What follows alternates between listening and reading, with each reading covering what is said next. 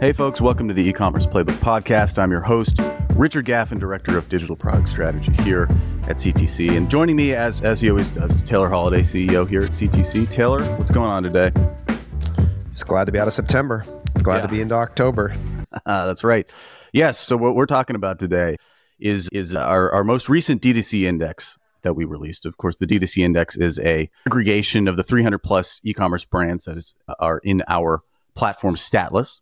And every week, our data scientist, Steve, pulls some trends and sends them out in a newsletter. And then we also update a series of graphs on, on our website that break down the or 27 different specific e-commerce metrics, uh, measuring them year over year, 28 days and trailing 12 months.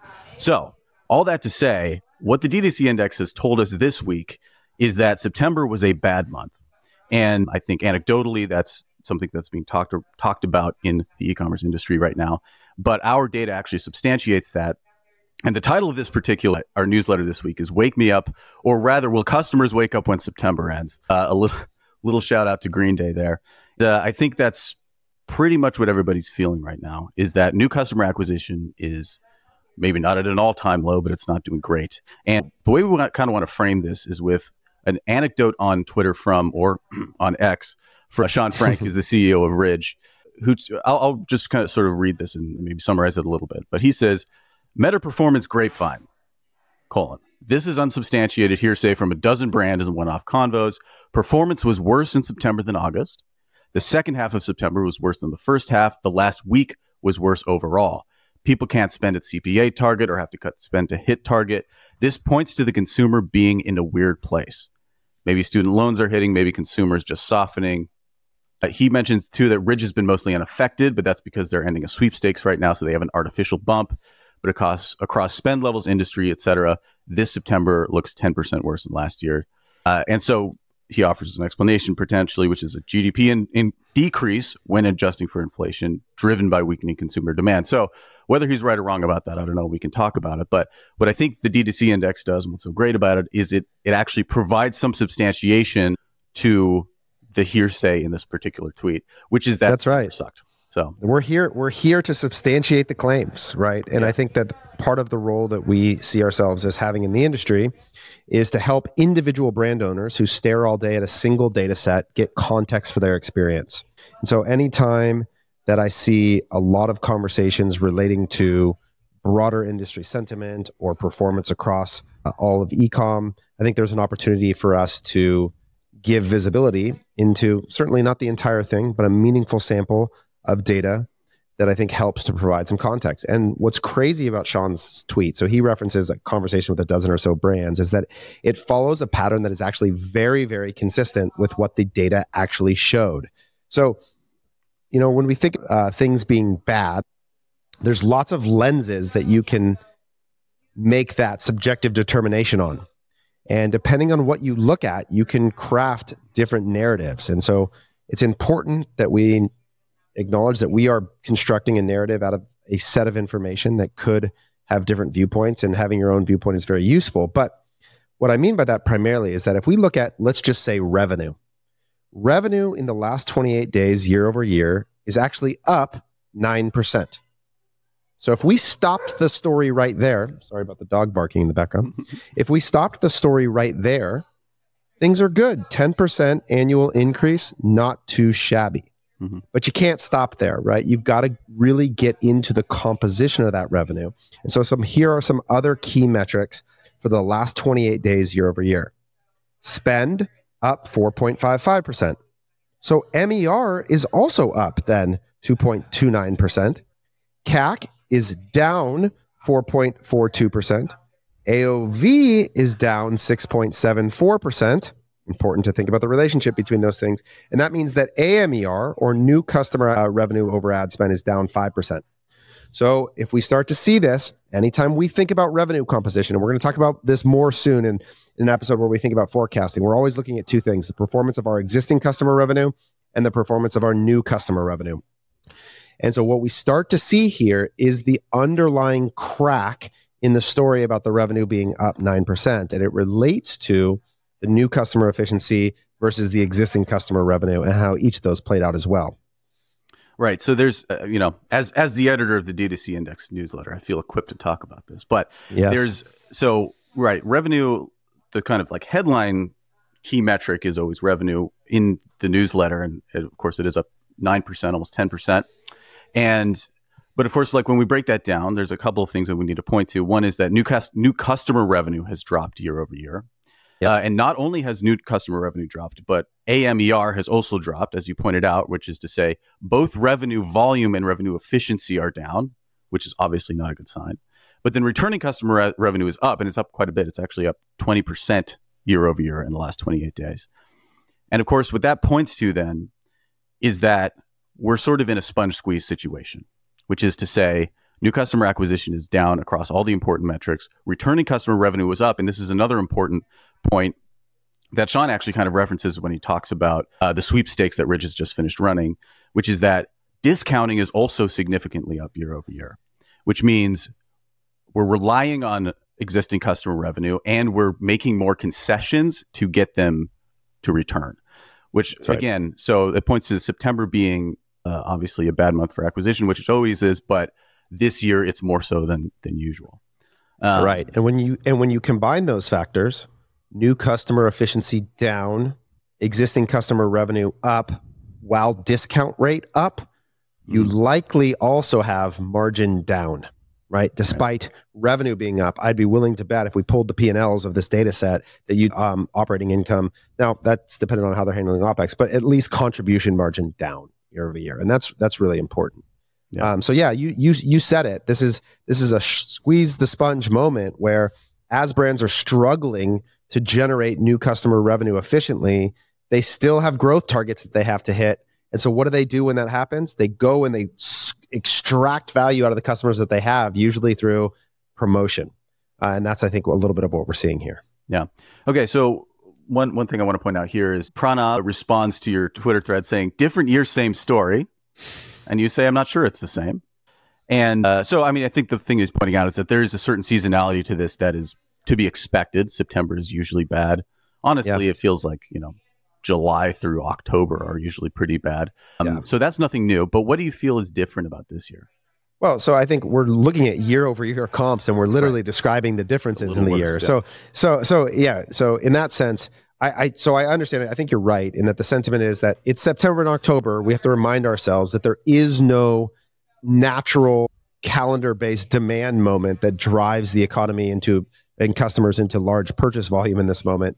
But I think the real thing is like a 28% difference in discount rate year over year is a big number, yeah. right? It speaks to a different set of behavior uh, in the customer or in the brands in the way that they're selling their product. And I, you know, we don't have marginal contribution margin for this this data, but we are going to soon. That's a thing we're working hard on because I think it really does actually illustrate the key story here, which is are we generating dollars in our bank account um, as a business and I, I, would be mm-hmm. concerned about that so that's i think to me why it's not exactly the same year over year is that last year we had more efficient new customer acquisition or basically the same volume but at more efficient levels and less dependence on discount which means more marginal dollars. So mm. in overall that's a better setup especially as you head into the period where you're supposed to be saving that discount extraction sponge squeeze for two months from now not realizing it today.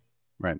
Uh, and i think you know one other significant difference. And I think this is the thing that that Sean is pointing out in his tweet when he when he starts to speculate about the reason why September was especially bad, is that yeah. there's probably or it, it, points towards there being some sort of macroeconomic reason why this year is different or worse uh, than last year. And like you point out, yeah, the discount rate is significantly up.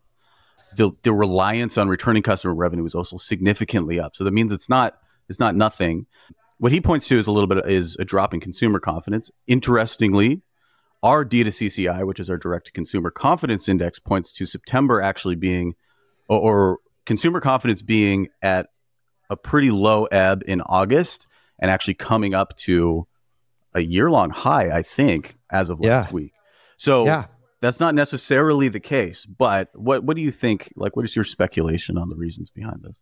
Well, so this this is why I am actually the least interested in being the person that's going to say why.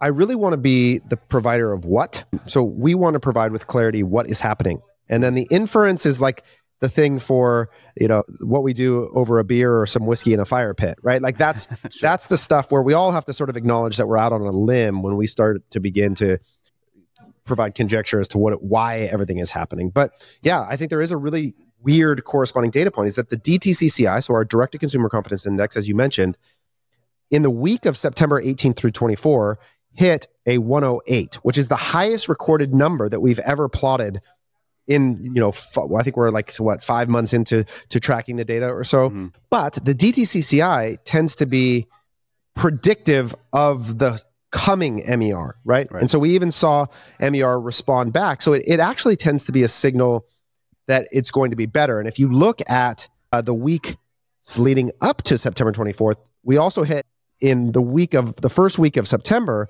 89.38. So a really low number right? Mm. So you see that where it's predictive of MER in the future. So the DTCCI would tell us that the coming weeks in October actually show promise for the consumer. Mm. So it's worth tracking and seeing seeing what happens here. But I, I would just caution. I love the parts of Sean's tweet. Uh, I think he gets a little out onto a limb when he starts uh, getting into why and what that means for the future. But mm-hmm. it certainly is choppy, and it's worth keeping an eye on. Yeah. Okay. So if if you know the point of this is not speculation and simply to examine the facts, what do you think is the lesson here, or is there any what what action step do you think is suggested I, by this trend? So uh, what I love, and I think Sean gives it away at the end of his tweet. He he tells you like, hey, all this macro stuff, it didn't really affect us because we cre- yeah. we created an artificial outcome through this the giveaway. I think they give away a Land Rover or whatever the heck they were doing. And this is it.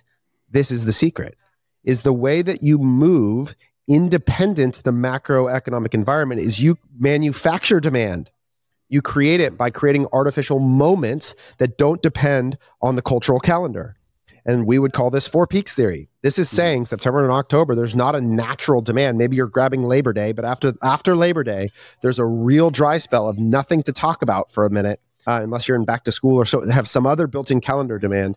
You've got to make one. It's mm-hmm. your job to create it. And it's funny, I similar thing, and I've referenced back to this now a couple times because sitting with him, like just the the wisdom per minute from Bennett at True Classic Tees when we were on that panel together, he also brought up that like, hey, we don't really care about the the macro environment that we exist in because we believe it's our job to succeed regardless. And that's I think the thing that it's important to understand the context in which we exist. So DTCCI and these other elements because they they represent how easy or hard the job to do is, I think. But it doesn't actually change the task at hand. Mm-hmm. Growth is still your responsibility, success is still your obligation, and if you have to do that in spite of the economy. And the way that you do that is that when demand isn't created externally, you manufacture it internally. And I think as a business, that's the secret to all of this is that hidden amongst the conversation that's sort of like a look over here in Sean's tweet is this little thing at the end that says like, mm-hmm. but we're unaffected we're unaffected because we manufacture the demand with storytelling and promotion and and concepting ways to, to, to create demand where it doesn't naturally exist. Yeah. Well, I think I think a funny thing too about that is his phrasing makes it seem like almost the fact of the bump being artificial is a negative, right? Ridge has been mostly unaffected, but that's because we're ending our sweepstakes. We have an artificial bump. This is it's like this is fake. This is a band aid. We just kind of got lucky is sort of the implication there. But actually, I think what we're saying here is that yeah, you have to create artificial demand. Like the, you don't really have another choice. So in fact, that's a good thing. The you know the twenty percent increase in discounts year over year is not necessarily bad, even though you know obviously we like to caution against discounting too much. But I think like all you need to know is that there will be a consequence that you have to deal with in the future in terms of this sponge being squeezed. But that doesn't necessarily mean, maybe this is what you're saying, that squeezing the sponge is a bad thing, or even it's even a necessary thing right now. Yeah. I mean, look, sometimes you have to realize the revenue today because the cash needs of your business demand it. And basically, what you're doing is you're kicking the new customer acquisition problem out 30 days and you're yeah. surviving and that's part of it. Bambu Earth had a horrible month in September, and we we went after a promotion towards the end of the month and are trying to do some things like. And so sometimes you're just saying, I need to survive today, and I need to solve new customer acquisition problem tomorrow. But th- that doesn't alleviate the reality of that problem. Mm-hmm. And if you deceive yourself into thinking, "Oh, we did this great job. We we meet up. We we got to nine percent revenue growth in the month of September." This is why this like disciplined cohort specific LTV forecasting will always drive you to this understanding that if I don't refill the sponge, if I don't increase the size of my active customer file, future revenue will suffer. Uh, and so at some point, you're going to have to reconcile that problem. And it probably means lower MER, less profit for a month as you reinvest in new customer acquisition. Gotcha. All right. Well, is there anything else you want to hit on this? I, I, would just say, like, look, we're, we're heading into Q4. There's a bunch of tropes that you're going to hear, but one of them that's very real is that you the work you do today is the profit you realize Black Friday, Cyber Monday.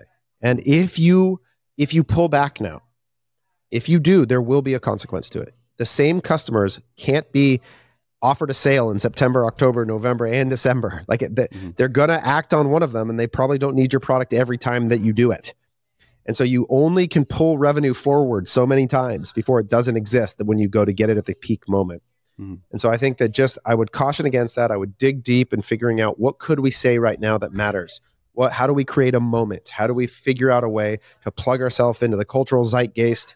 Maybe you get you know Travis Kelce to wear your outfit to the next football game when he's dating Taylor Swift or whatever, or you get Deion Sanders to wear your glasses on the the sideline. Like we've seen lots of ways in which moments have been created across e-commerce uh, in the last last 30 days. So it's your job as a marketer to figure those out. And I don't say that frivolously. I know how hard it is and I know the challenges facing it. We're living it alongside you in Bambu Earth, but that's what we have to go and do. Um, and there will be a price to pay if you just squeeze the sponge now. Uh, and that, that will come at what's supposed to be your most profitable moment of the year.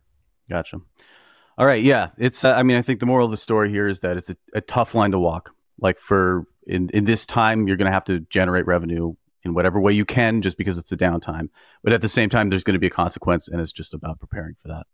All right. Well, I think that's uh, short and sweet. I don't know if there's anything else particularly to hit on this, but two things. One, subscribe to the D2C index so you can get this type of update. We're going to be talking about it. I think the plan is to talk about it at least once a month, talk about the sort of trends, things that have happened in the previous month, and what that might mean for the upcoming month, upcoming quarter. Um, and then the other thing we want to mention too, of course, the Black Friday Cyber Monday database, offer databases for sale right now. When we think about prepping for Q4 and making sure that that discount is the one that really counts, it's all about going in and seeing what people have done in the past and developing your own strategy for how that's going to work. So it's as a reminder, it's a huge database, 700 offers from 2022, and 3,000 plus screenshots of all those offers as well. Go check it out on commonthreadco.com. We'll also have a link in the show notes to get it. And then also a link to the D2C Index. Please subscribe. Yeah, I think that'll do it uh, for this week. Y'all take care. We'll see you next week.